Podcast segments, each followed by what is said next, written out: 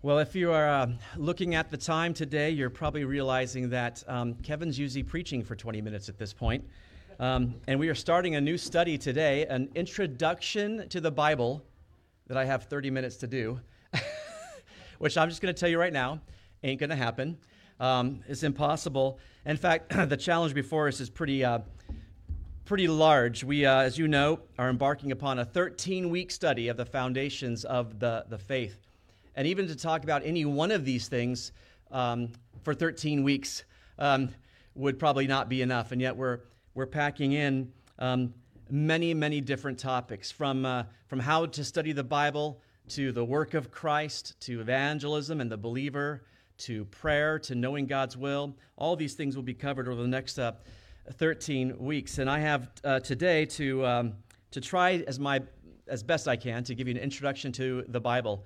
Um, and so, what I've prepared um, is way more than we have to cover today. So, I will uh, do what I can and then um, maybe perhaps save some for next week. I do want to encourage you to come back next week as we'll talk about how to study the Bible or how to know it. But today, I want to jump into God's um, Word to look at it and to uh, get a basic introduction to it. But before we do, I think it's necessary to communicate the whole purpose of the whole study. Um, we will certainly learn a lot about God. We're going to learn a lot of, of, of things through His uh, Word, uh, but knowledge is not the end goal. Um, the purpose is not simply to, to give us knowledge. The Bible says that knowledge puffs up. And um, I was reading the, the biggest psalm in the Bible, Psalm 119, this week in preparation for today. And I think we should approach this study with the same end in mind that the psalmist had in Psalm 119. And you don't have to read it. I basically just picked out some excerpts, and I just want you to listen to what he says about God's word. Blessed are you, O Lord. Teach me your statutes. Open my eyes that I may see wondrous things from your law. You are my portion, O Lord. I have said that I would keep your words. I thought about my ways, and I turned my feet to your testimonies. Oh, how I love your law. It is my meditation all the day. How sweet are your words to my taste, sweeter than honey to my mouth. I am your servant. Give me understanding that I may know your testimonies. I cry out with my whole heart. Hear me, O Lord. I will keep your statutes. I keep your precepts and your testimonies, for all my ways are before you. My lips shall utter praise, for you teach me your statutes. Psalm 119 elevates God's word to this, this amazing level. His statutes, his testimonies, his precepts, his commands, his words are all uh, synonymous for Scripture. And yes, the psalmist wanted knowledge of God, and we want knowledge of God, but not as an end in itself. He wanted to know God that he might enjoy God. I know and have seen a lot of Christians over the years who don't look like they enjoy much in life. They might know a lot about God, but it doesn't look like they know Him and enjoy Him. We should desire understanding so that our hearts will respond to God's truth and our lives will conform to it. I was reading a, a book by J.I. Packer. It's an old book called Knowing a God. And he said this To be preoccupied with getting theological knowledge as an end in itself to approach Bible study with, with no higher a motive than to, to desire to know all the answers is the direct route to a state of self satisfied self deception. I don't want that for any of us. I, I have often referred to people that I would say um, qualify in that category as smart sinners. they have all the knowledge, they know all the answers, and yet somehow nothing has seemed to change their heart. Nothing has seemed to change how they live and how they love God. And so I want to pray today that we would ask the Holy Spirit to guard our hearts against such attitudes. Pray that we'll not merely gain knowledge through these 13 weeks about God, but that through this study we will know God. That is the end. We want to, to know Him, have a relationship with Him.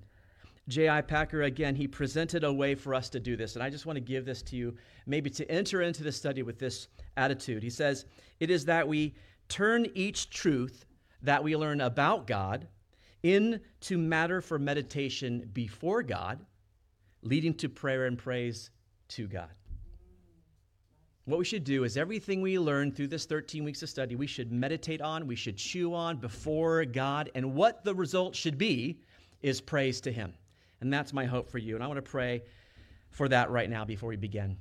God in heaven, we do uh, commit this study to you, these 13 weeks. Lord, you have guided us by your Spirit to, to uh, choose these topics. Lord, these are the things we believe uh, you want us to teach your church to to, to learn with them. And I pray, Lord, that you would guard our hearts, that we would not just seek knowledge for knowledge's sake, but that what we are seeking through this study is to truly know God and to love Him and to serve Him and find joy in serving Him. And so pray, Lord, that by your Spirit we would know these things. I pray that you, by your Spirit, we would know you. And pray, pray that your Spirit today would guide us into your truth to that end. We love you. We just desire to know more of you intimately, personally. We commit these things to you in Jesus' name. Amen. Now, many men and women uh, throughout the centuries have embarked upon um, a quest to know God. I've uh, mentioned this in other studies before that that's impossible. God exists outside of time and space. We are confined to time and space. And I don't care what kind of spiritual guru that person is, uh, you cannot know God. We're confined and we have no way to know anything about God without God first revealing himself to man. God must be the one to invade time and space. Man has no possibility whatsoever of gaining any knowledge of God on his own.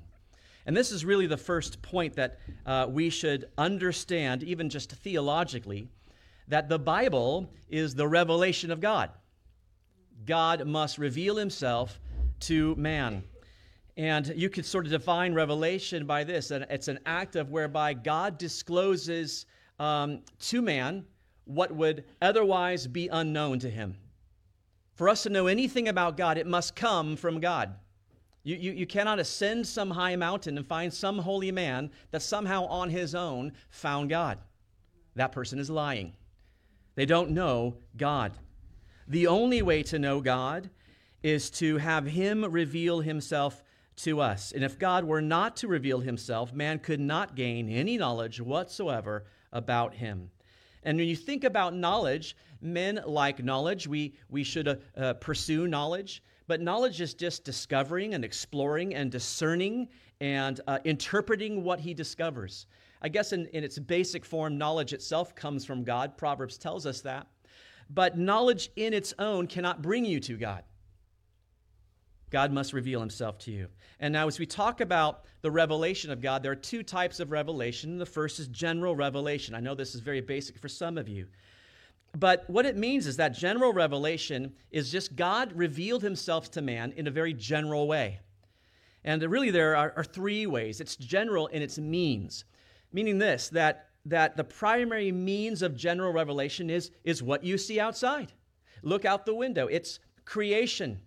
God has revealed himself in a general way through what he has made. And we learn that from romans chapter 1 verses 18 to 20 let's look at it. I have it on the screen for you. It says this for the wrath of god is revealed from heaven against all ungodliness and unrighteousness of men who suppress the truth in unrighteousness because what may be known of god is manifest in them, for God has shown it to them. For since the creation of the world, his invisible attributes are clearly seen, being understood by the things that are made, even his eternal power and Godhead, so that they are without excuse. God's wrath is being revealed, it's being poured out upon men because they suppress something, something that they know. They suppress the truth because God has shown them something.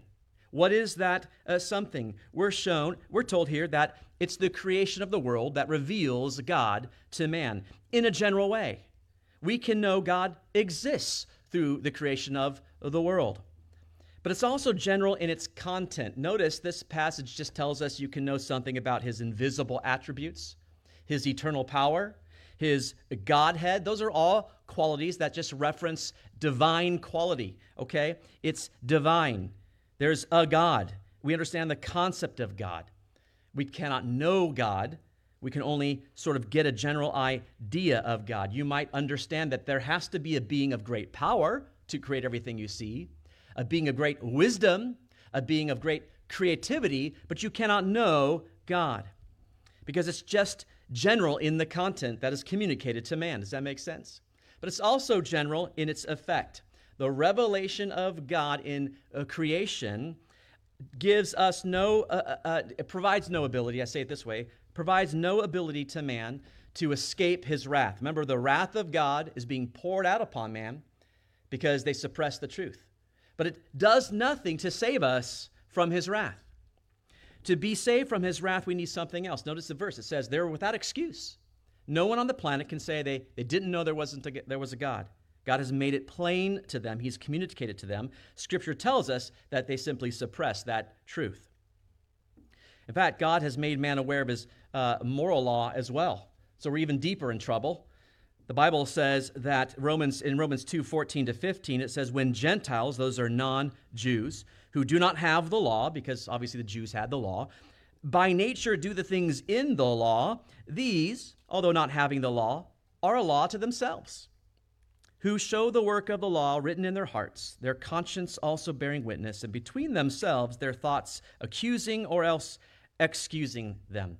What he's saying here is that, that uh, people who were never given the law, like, like the Jews were, still, still have some kind of moral law written in their hearts because God has put it there. He's written it there. The earliest of civilizations, uh, you can look at how they lived, and they had some sort of moral code they operated by. Maybe it wasn't the exact same moral code we understand today, but they had a sense of right and wrong, the difference between good and evil.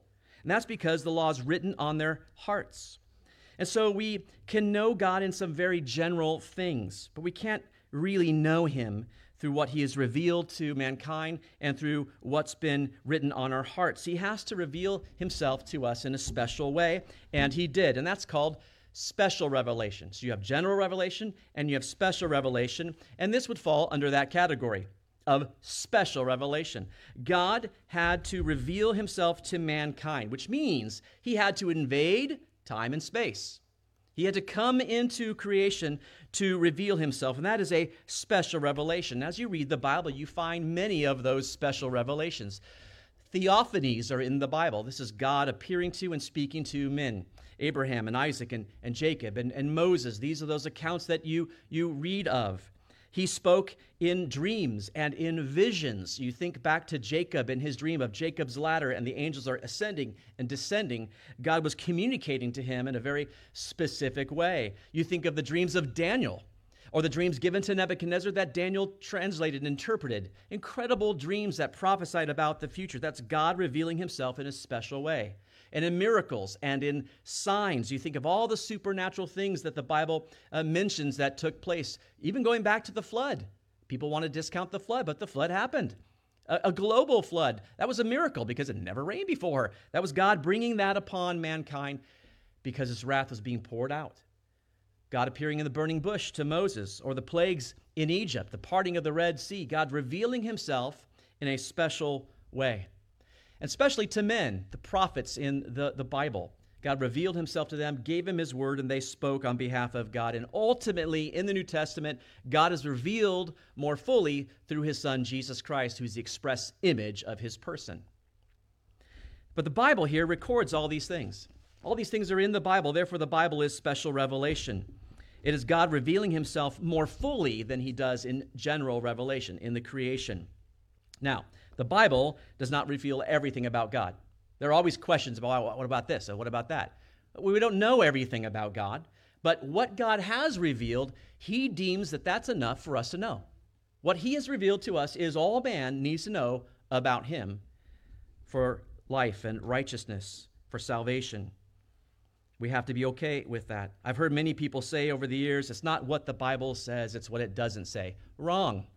It is what it says. And what it says is very clear, and we'll look at that in a bit. Now, because the Bible is God's uh, written revelation of himself, then, then we have to understand that what it says is of extreme importance. And this is the reason why the words of God are in the Bible. The very words of God. The Bible is the Word of God. In fact, that's why most often I refer to it as the Word of God, not Bible, because Bible is just means it means book. It's biblion. But actually, the Bible is the Word of God. And I'm going to take you to Hebrews chapter 1, if you'll turn in your Bibles there, um, really briefly, to look at verse 1. Maybe sometime we'll, we'll look at studying the book of Hebrews. just joking. We just finished the study of the book of Hebrews. But uh, chapter 1, verse 1 was a long time ago, about a year and a half ago. And I want to remind you of what it says here. It says this in verse 1 God, who at various times and in various ways, what? Spoke. He spoke in times past to the fathers by the prophets. That right there is the essence of revelation. In fact, the sermon I gave for that verse was called The Revelation of God. It's the essence of revelation for God to reveal himself in this special way. God must speak. And he spoke. We're told that he spoke. And he spoke in times past to uh, the fathers by the prophets. And we're told that he did this in various times, palumeros which actually means in many portions of time and portions of Scripture. You think about all the men that he appeared to and spoke to, and they wrote it down during their time. And so we have the men like Abraham and Isaac and Jacob during their time. He spoke to them in times past.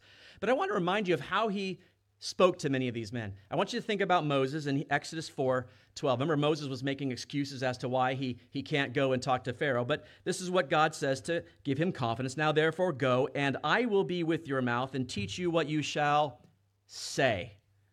I'm going to be with your mouth.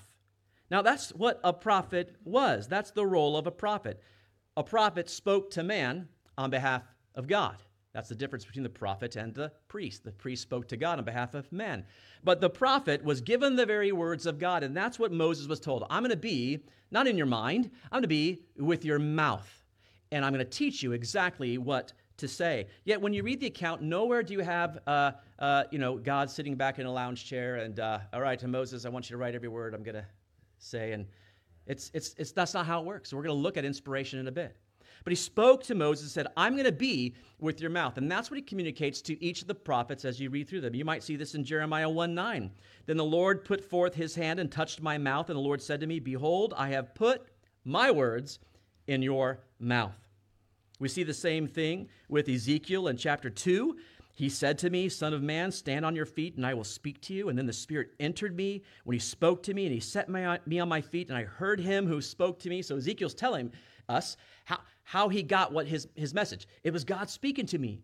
And then we learn um, what it was God said in verse 7 You shall speak my words to them, whether they hear or whether they refuse, for they're rebellious. Here's your role as a prophet. I'm going to give you the words, and you just speak those words, but they may not hear.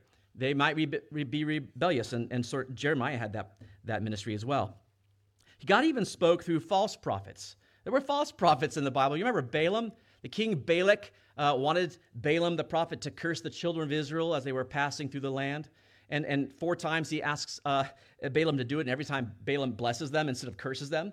And so the king is just furious. Well, what are you doing? Here's, here's Balaam's response to, to him. He says, Balaam said to Balak in Numbers 22, Look, I have come to you. Now, have I any power at all to say anything? The word that God puts in my mouth, that I must speak. That was the job of the prophet. They spoke the words of God. Over and over and over again, as you read the Bible, you find out these men, these men had the very words of God. And that's what they spoke. And they spoke nothing else. They didn't give opinion, they didn't give their own preferences. They spoke the word of God. And even as you continue on, you go back, uh, well, you start at the beginning, you go back and uh, Abraham and Isaac and Jacob and all then, and, and then you have the beginning of history and the first king of Israel, King Saul. King Saul was given a command at one point. He was to go in and wipe out the Amalekites. He was not to take plunder for himself. He was to kill the king. And yet he didn't do that. He, he took the plunder and he kept the king alive. And so the prophet at that time, Samuel, has to go to him. This is what he says to uh, King Saul in 1 Samuel 15 For rebellion is as the sin of witchcraft, and stubbornness is as iniquity and idolatry, because you have rejected the word of the Lord. He has also rejected you from being king. Saul's problem was that he just didn't obey God's word. It was about his word. And so, all through the Bible, his word is, is coming uh, to these men, and these men are communicating God's word, and they're meant to obey his word. So this record goes all the way uh, through the Old Testament, speaking at various times. That's what Hebrews 1 is talking about, all these various times. And so we end up with 39 books, all written at different uh, times. But also, we're told in various ways in, in chapter 1 there. Not just various times, but various ways. Epulutropos. It means many manners. And cer- certainly when you look at that, we see there were visions and there were dreams and there were theophanies, but also some of the things we talked about in Hebrews types and symbols. Those are various ways. The Old Testament is the revelation of God to man, and he did it primarily by speaking to man. And when he spoke, they wrote it down. And even when they wrote it down, those were various ways. When you read the Bible, you have narrative, you have law, you have hymns and songs, you have love songs, even, you have poetry, you have wisdom, you have all of these different ways, various ways that God spoke. That's how he spoke in times past. That's Hebrews 1 1. But look at Hebrews 1 2. He has in these last days spoken to us by his Son, whom he's appointed heir of all things, and through whom also he made the worlds. So God speaks differently in the New Testament. Now he speaks to us through his Son. And Jesus, according to verse 3, is the express image of his person. God uh, reveals himself more fully through the person of Jesus Christ. So when we look at the life of Christ, his life, his, his words, his miracles, his character, his example, all those things further reveal God to us. Everything Jesus did, he did at the command of the Father. So all those things communicate further to mankind about God revealing himself to us. In John chapter 12, Jesus is talking to his uh, disciples, and he says this For I've not spoken on my own authority, but the Father who sent me gave me a command what I should say and what I should speak. And I know that his command is everlasting life. Therefore, whatever I speak, just as the Father has told me, so I speak. So everything Jesus said, he's saying, was directly from God. So uh, people say sometimes that the God of the Old Testament, they read the Old Testament, the God of the Old Testament is a, is a different God from the God of the New Testament. Well, Jesus right here says that everything I speak are the actual words of the Father. It's not a different God. He's speaking the same things. He's speaking in the New Testament, he's speaking through his Son. And to Jesus, on the night in which, uh, before he was about to be uh, hung on that cross, he knew he was going to leave his disciples. He told them, I'm not going to leave you orphans. I don't want you be, to be alone. And so he promised them a helper. And in John 14, 26, we're told what that helper is going to do. But the helper, the Holy Spirit, whom the Father will send in my name, he will teach you all things and bring to your remembrance all things that I said to you. Do you see that? The Holy Spirit was to come to these disciples and remind them of everything. That was the primary function of the Holy Spirit in the lives of the disciples, to remind them of Jesus' words. Why? Because they're the words of God. So important. He went on to say in John chapter 16, verses 12 to 13, I still have many things to say to you, but you cannot bear them now. However, when He, the Spirit of truth, has come, He will guide you into all truth, for He will not speak on His own authority but whatever he hears, he will speak, and he will tell you things to come. This is actually uh, really incredible. This is amazing what he says here. He says, Not only was the Holy Spirit to remind them of everything that Jesus said while he was there, but the Holy Spirit also was going to guide them into truth and teach them more things that Jesus didn't say. Things that Jesus didn't think they were quite ready to hear. He says, You cannot bear things, but I'll send the helper and he'll communicate those things to you. That's incredible. That's the New Testament, the job of the Holy Spirit to guide the writers into truth. He was to teach them the things that Jesus said. And, and that's exactly what happens. You read about it in Acts. The Holy Spirit comes, He empowers the disciples to remember all the uh, things that Jesus said and even things to come. And John writes about those things. Even those writers of the New Testament who were not originally a part of the 12 disciples, like, like Paul, we're told that they were guided into the truth of the Holy Spirit by the, by the Holy Spirit as well. Uh, Paul is converted on the road to Damascus. Remember that? He's, he's, he's blind from the experience. And he's led into the city to meet a man, Ananias. And in Acts chapter 22, Paul is recounting the whole event. And this is what he says um, Ananias said to him in Acts 22 14. Then he said, The God of our fathers has chosen you that you should know his will and see the just one and hear the voice of his mouth. Paul saw the resurrected Christ, and Ananias says, You were chosen so you would hear his voice. Why did he need to hear the voice? Because what Jesus told him was the very words of God. The Holy Spirit coming after the life of Jesus was to guide the writers into truth. And so Paul writes most of the New Testament, and we can know right here that that is all the, the, the words of God. It's, it's coming straight from uh, Christ and the Holy Spirit. So later, when Paul begins writing his epistles, he could testify that they were given to him, in fact, by the Spirit. And you read about that in 1 Corinthians 2. This is a great passage in verses 10 to 13. But God has revealed them to us through his Spirit. For the Spirit searches all things, yes, the deep things of God. For what man knows the things of a man except the Spirit of the man which is in him? Even so, no one knows the things of God except the Spirit of God. Now we have received not the Spirit of the world, but the Spirit who is from God, that we might know the things that have been freely given to us by God. These things we also speak, not in words which man's wisdom teaches, but which the Holy Spirit teaches, comparing spiritual things with spiritual. So it was, it was in this way that the New Testament was written down through the Holy Spirit guiding men into truth. And all then all of the, the, the, the scriptures from the Old Testament to the New Testament, all of it is the Word of God. Remember in the New Testament when Jesus, right before he began his public ministry, goes into the wilderness to fast. And when he's in the wilderness fasting, Satan comes to tempt him. He wants him to turn some stones into bread. And what does Jesus say to him? Some very, very famous words in Matthew 4 4. Jesus answered and said, It's written. So he says, It is written, Man shall not live by bread alone, but by every word that proceeds from the mouth of God. What Jesus does there is pretty remarkable. He actually is quoting from the Old Testament, Deuteronomy 8 3. What's happening in Deuteronomy? It's actually my reading this morning. In Deuteronomy 8 3, it's the next generation of Israelites about to cross into the promised land, and Moses is reminding them of what God did to their fathers in the wilderness those 40 years. He said, Remember, he, he made you wander for 40 years, He fed you manna. Why did He do all that? So that you would know that man does not live by bread alone, but by every word that proceeds from the mouth of God. He was training them from the beginning. You've got to listen to his words. His words are life. That's how man really lives. And Jesus quotes that, which means he says that is scripture. And in that response, Jesus quoting that scripture, the words Jesus himself speaking here are also the words of God in the New Testament. Amazing. So when we read the Bible, here's what you have to understand we are not reading the thoughts and opinions of some really holy men. These, these were not spiritual geniuses, they were not great philosophers uh, at all. I mean, some of these guys were numpties, okay? They're fishermen.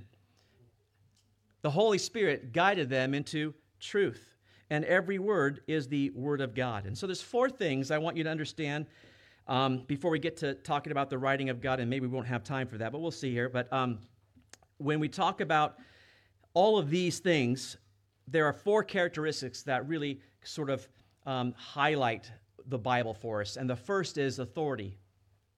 Uh, I talked about this when we talked about the, the authority of pastors. We, we don't, you know, I don't have an authority as elder. Uh, the authority is God's word. We're under the authority of God's word, but we bring the authority of God's word to bear in the lives of his people uh, its authority. And since all the words in Scripture are God's words, then to disbelieve or disobey any word of Scripture, what does that mean? That means that you disbelieve or disobey the words of God. And that is a serious, serious thing.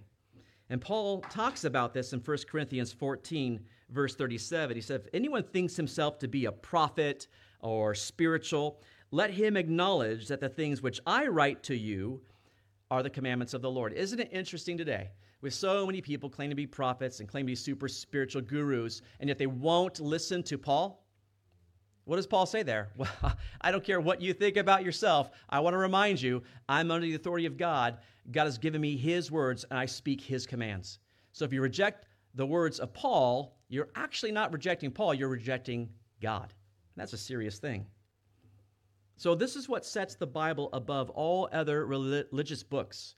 Uh, no other religious book has the authority that God's Word has because Well, it's the words of Almighty God. No other religious book actually contains the words of God. That's a bold thing to say, I, I know, but God did not reveal himself through the Bible and also the Quran. God revealed himself through his word, the Bible, and in no other way. All other religious works are actually the thoughts of men. And so men are led astray because of that. And so the Bible is the most important uh, uh, book there is. But it's not important because of that word Bible, as I mentioned before. That just means it's biblion, it just means book or scroll. It's important because of the word that's before Bible, at least on mine, and that is holy. There are no other holy books. This is the only holy book. Holy means to be set apart, it means to be distinct in a class all by itself. You cannot put this on the same shelf as the Quran and say, yeah, they're pretty much the same thing. Absolutely not. It is the Holy Bible, and it is holy because it contains the very words of your Creator. And yet, how sad is it that many Bibles sit on shelves collecting dust, not opened, not read, and yet they contain His words. Another thing you have to understand when we study Scripture is that God did not write anything to sort of uh, hoodwink you, uh, to lead you astray to make things sort of mystifying and confusing. So, I hope you can figure it out. I hope you can find me. That is not what he did. When we read scripture, we find out quite the opposite. In fact, Numbers 23 19 says, God is not a man that he should lie, nor a son of man that he should repent. Has he said, and will he not do? Or has he uh, spoken, and will he not make it good? Meaning this, when God speaks, he speaks with truth and he speaks with accuracy. And so the second characteristic, and maybe you've heard of this word before, is inerrancy. We believe in the inerrancy of Scripture. Now, in its basic form, what that means is that in the original manuscripts, and yes, we don't have the original manuscripts today, uh, we have copies of the original, but we have more copies, and those copies are closer in, in terms of the time span in which they were written to the original than any other document of antiquity on the planet. But in the original documents, God's word is clear. Uh, it's written um, absolutely, fully, completely intact, and it never, never affirms anything that is contrary to fact. You don't read the Bible and say, oh, well, they got that wrong. For instance, when they said the sun stood still, people say, well, that just couldn't happen. That obviously was just an exaggeration of events. Well, no, because it's the words of God, and He's telling us exactly what happened. And that goes all the way back to creation. I think that's where people go wrong in the first place with creation because they don't want to take God's word as it stands. So, inerrancy, in other words, is about, simply put, the truthfulness of Scripture. When you read the Bible, you must understand that what God's word says is truth. It's not just true, it's truth. It's the source of truth. You want to know truth, you go to the Bible. That's where you must begin. It's truthful in the facts of events and people and history and times and places. And it freely uses ordinary language that we use today, ordinary, everyday usage uh, that is not meant to communicate something that's contrary to truth, and that leads people astray sometimes as well. Um, we were all on the beach just the, uh, uh, this last week, and we were all looking at the beautiful sunset. I didn't hear one person say, Oh, look at that beautiful earth rotation. Yet the Bible speaks the same way speaks of the sun setting, and people go, oh, well, obviously the Bible got it wrong because it didn't know uh, that the earth rotates. Um, no, the Bible uses everyday, normal language as we do today, and it speaks without error every single time. and never communicates something false. The third characteristic you have to understand is clarity. The clarity of Scripture means that the Bible is written in such a way that the, the teachings are able to be understood by the simple. And I love that because that's me right here. Okay? Those who read it seeking God's help, truly wanting to know Him, truly wanting to find Him, have no problem at all understanding Scripture. In Psalm 19:7, the law of the Lord is perfect, converting the soul. The testimony of the Lord is sure, making wise the simple. It makes wise simple people. And you know, um, many times Jesus encountered uh, men and, and he said, Have you not read? You come across those passages. Have you not read the scriptures? In fact, one time he says, Oh, no, you, you don't know. You, you got that wrong because you don't know the scriptures nor the power of God. He always brings it back to that. But you know what you never find Jesus doing? You never find him going, Oh, yeah, I see why you were confused by that one. That is a tricky passage. It is quite confusing. It's not really clear. Let me straighten it out for you. What does he say? Haven't you read? Why? They don't really want to know the truth. If you want to know the truth, you're truly seeking God. When you open these pages, guess what? It's absolutely clear. Now, that's not to say that there aren't difficult passages as you grow and you dig deeper, but the basic, simple message of Scripture is absolutely 100% clear. Otherwise, you wouldn't have men like Mark Twain, who was a skeptic, saying things like, It's not what I don't understand about the Bible that bothers me, it's what I do understand. Oh, you, you understand the message very, very clearly. People just don't like the message. It's clear, it has clarity. One final characteristic I want to give you, and that's necessity. And we really, we kind of hit on this before. I told you that without the Bible, man can only know that God exists. Um, we, we can gain insight as to his character maybe his, his moral laws. But without the Bible, we can't know him. And we also, more importantly, cannot know salvation. We cannot know how to escape his wrath, which is coming against the ungodliness of men, the unrighteousness of men, we're told. We can't know the gospel, and so we can't know salvation. So, would you say this book is important? Absolutely. We need special revelation from God, and I'm so glad that He gave us special revelation. One final word I'm going to give you here, and, um, and uh, I don't have a bullet point for this, but you need to consider these, these truths and consider then how did God get men to write all these things uh, down? How did that happen? And people often ask that. Okay, if men wrote the Bible, human beings wrote the Bible, but they're God's words, what's the process? The process is this word inspiration. Inspiration. If you want to know how to spell that, well, you can look at the uh, scripture I'm going to give you. It was read, uh, read earlier today. 2 Timothy 3 16 and 17. All scripture is given by inspiration of God and is profitable for doctrine, for reproof, for correction, for training in righteousness, so that the man of God may be complete, thoroughly equipped for every good work. So here's what you have to understand about this uh, passage. There's uh, given by inspiration of God. Five words there, or actually two words in the Greek. All right, the two words there for inspiration are theos, which is God, and pneo, which is to breathe. And so the word literally means this God breathed.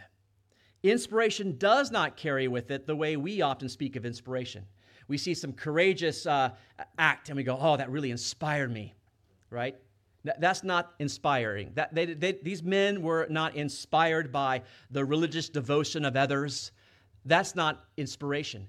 Biblical inspiration is simply this the words were breathed out by God. Now, that's that's mind boggling. To think that men wrote it, men penned it, and yet it was still God breathing out the words. How does that happen? They're not inspired by man, they're inspired by God. So, how does he do that? Well, there's a second passage I need to take you to, and that's 2 Peter 1 20 to 21. He says this Knowing this first, that no prophecy of Scripture is of any private interpretation, for prophecy never came by the will of man but holy men of God spoke as they were moved by the Holy Spirit. Now, this verse speaks about first about prophecy. Prophecy is used in a very generic sense here. It just means message. It's not just talking about foretelling. Okay, it's forthtelling. It is the message of Scripture. He says, No message of Scripture is of any private interpretation. Two words I need to point out in this passage. The first is interpretation. That word is epileusis. That word means to loose or to release. That's what interpretation means. It doesn't have any kind of sense about interpreting the meaning. That is not what uh, Peter has uh, in mind at all. Peter's speaking about the origination of Scripture. It does not originate in the mind of man.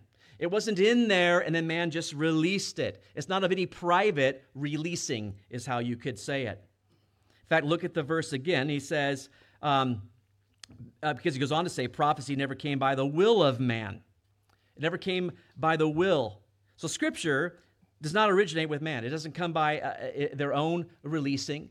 And they didn't will themselves to say it. So, how does it come about? Well, another part of that verse Holy men of God spoke as they were moved by the Holy Spirit. Two words are underlined in this passage uh, for you came and moved. They're both the same verb in the Greek, they both mean the same thing. phero is the word, and it means to bear and to carry along, to convey, to produce, to bring forth, to, to bring along. We're told here that no message of Scripture was born, carried along, conveyed, produced by the thought, uh, by the will of, of man. But, but, notice that holy men of God were the ones who were carried along, who were conveyed, brought forth by the, by the Holy Spirit. Do you see that? It was the Holy Spirit literally bearing them, carrying them along, bringing forth the Word of God.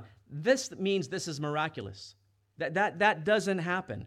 Every Word of God was given to men by the Holy Spirit. God used the men to write the words, He used their personalities, He used those for certain. I mean, you can tell the difference between reading Paul's writings uh, from, from Peter or John. Uh, the personalities come out in those things. He used their, their insight, he used their, their experiences and their perceptions, but every single word is the word of God. And that is an incredible thing. And that means it's miraculous. And so, what do we end up with?